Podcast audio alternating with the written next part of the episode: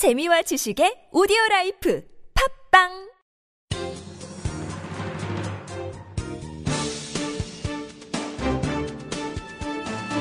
일간사설 5월 21일 목요일 조선일보 사설 한명숙 재판 18개월 질질 끌다 고발당한 대법원. 자유청년연합과 국민행동봉부청년위원회라는 단체가 한명숙 전 총리의 정치자금법 위반 사건 재판을 맡은 대법원 2부 이상훈, 김창석, 조희대 대법관을 직무유기 혐의로 검찰에 고발했다. 이 단체들은 이 사건 대법원 판결이 20개월 가까이 지연되고 있다며 대법관이 본연의 임무를 충실히 하지 않는다면 법적 책임을 물어야 한다고 주장했다. 한 전 총리는 전 한신건영 대표 한만호 씨에게서 2007년 대통령 후보 경선 비용 명목으로 미화 32만 7,500달러와 현금 4억 8천만 원, 1억 원짜리 자기압수표 1장 등 총 9억 4천만 원을 받은 혐의로 2010년 7월 기소됐다.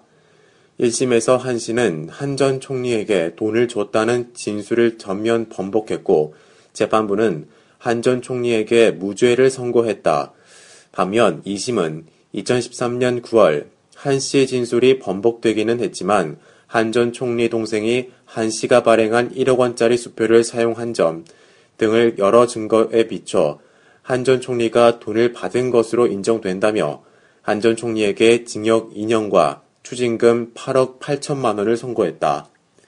그러나 대법원은 기소 후 4년 10개월, 2심 판결이 난 지 18개월이 지나도록 판결을 내리지 않고 있다. 대법원은 검토할 사항이 많아서라는 이유를 대고 있다. 하지만 이 사건은 경제범죄와 달리 법리적으로 복잡한 쟁점이 있는 게 아니다. 그런데도 재판이 늦어지면서 대법원이 뭔가 속사정 때문에 야당 눈치를 보는 것 아니냐는 등 억측이 나오고 있다. 2012년 국회의원에 당선된 한 전 총리는 4년 임기 중 이미 3년을 마쳤다. 만약 한 전 총리가 유죄 판결을 받는다면 국회의원 자격이 진작에 박탈됐어야 할 사람이 재판 지연으로 임기를 다 채우는 황당한 일이 벌어지게 된다. 대법관들이 재판을 질질 끈다고 고발당하는 것은 전례 없는 일이다. 법관은 법과 증거에 따라 판결을 내리면 되는 것이다. 대법원은 판결을 서둘러 시중의 억측을 스스로 씻어내야 한다.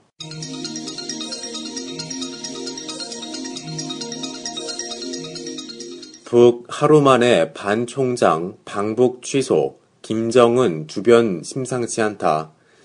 21일 개성공단을 방문하려던 반기문 유엔 사무총장의 계획이 북한의 막판 변덕으로 무산됐다. 반 총장은 19일 기자회견에서 오늘 오전 북측으로부터 방북 허가를 통보받았다며 21일 방문 일정을 공개했다. 그러나 북은 하루 만에 방북 불허로 입장을 뒤집었다.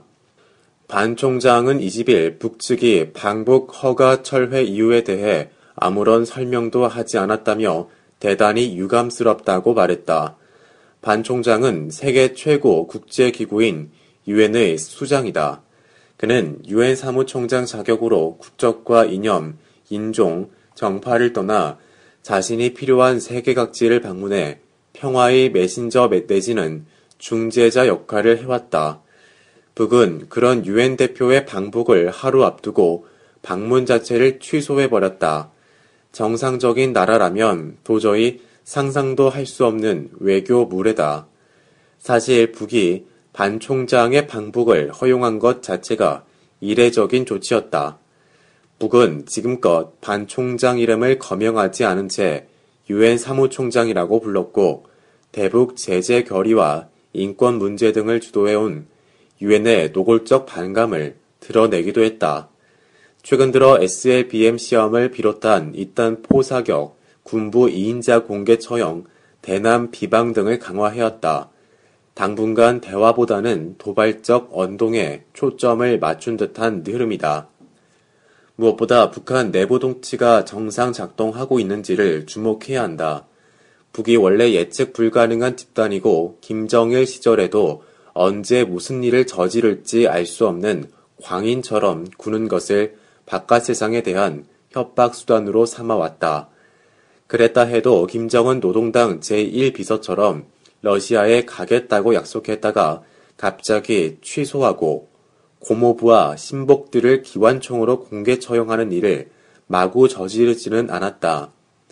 북한 내부의 혼란과 불안, 갈등은 밖에서 상상하는 것 이상일 수 있다. 북은 이런 내부 불만, 불안을 밖으로 돌리기 위해서 대남 기습 도발에 나설 수 있는 만큼 철저히 대비해야 한다.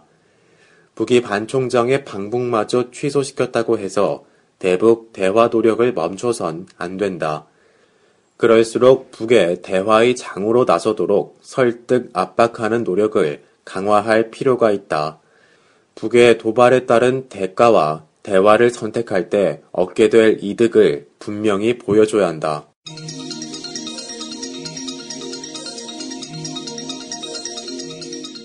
아베는 경기 회복 성공했는데 우리는 성장이 추락하니. 19일 일본 언론들은 올봄 졸업한 대졸자들 취업률이 96.7%를 기록해 4년 연속 취업률이 상승했다고 보도했다. 고졸자 취업률은 97.5%로 23년 만에 최고라고 했다. 다음 날인 20일 일본 정부는 올 1분기 성장률이 2.4%로 당초 전망치 1.5%를 크게 웃돌았다고 발표했다. 도쿄 시장의 주가는 15년 만에 최고 수준을 보이며 잔치집 분위기를 달고 왔다. 이웃나라에서 잔치가 벌어진 이날 한국개발연구원은 올해 우리 성장률 전망치를 3.5%에서 3%로 낮췄다. KDI는 구조개혁의 가시적 성과를 내고 한국은행이 기준금리를 1에서 2차례 더 내리는 등 통화재정정책이 적극적으로 뒷받침돼야 3%를 달성할 수 있다며 매우 까다로운 전제조건까지 달았다. 사실상 올해 성장률이 2%대로 떨어질 것으로 전망한 것이나 다름이 없다. 한국은행도 얼마 전 성장률 전망치를 3.1%로 낮추면서 더 떨어질 가능성을 거론했다. 우리 경제 성장률은 이명박 정부 마지막 해인 2012년 2.3%에서 이 정부 들어 2013년 2.9%, 작년 3.3%로 올라가다 다시 꺾이는 모습이다.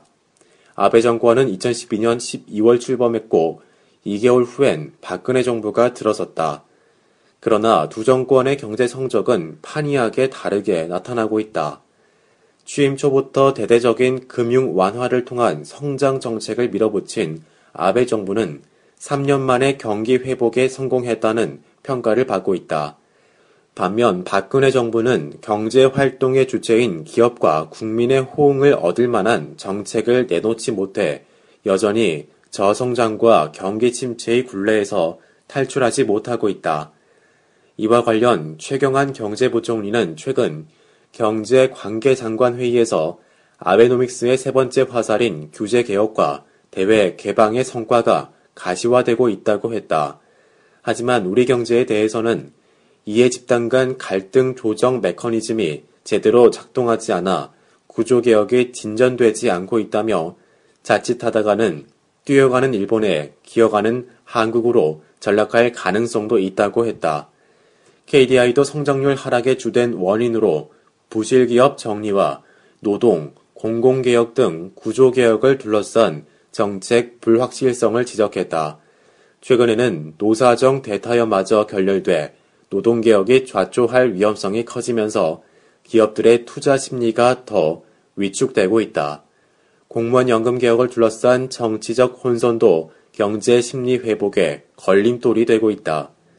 박 대통령 취임 초부터 정부는 경제 민주화 정책과 복지 확대를 앞세우며 부양책을 찔끔찔끔 남발할 뿐 본격적인 성장 정책을 추진하진 않았다.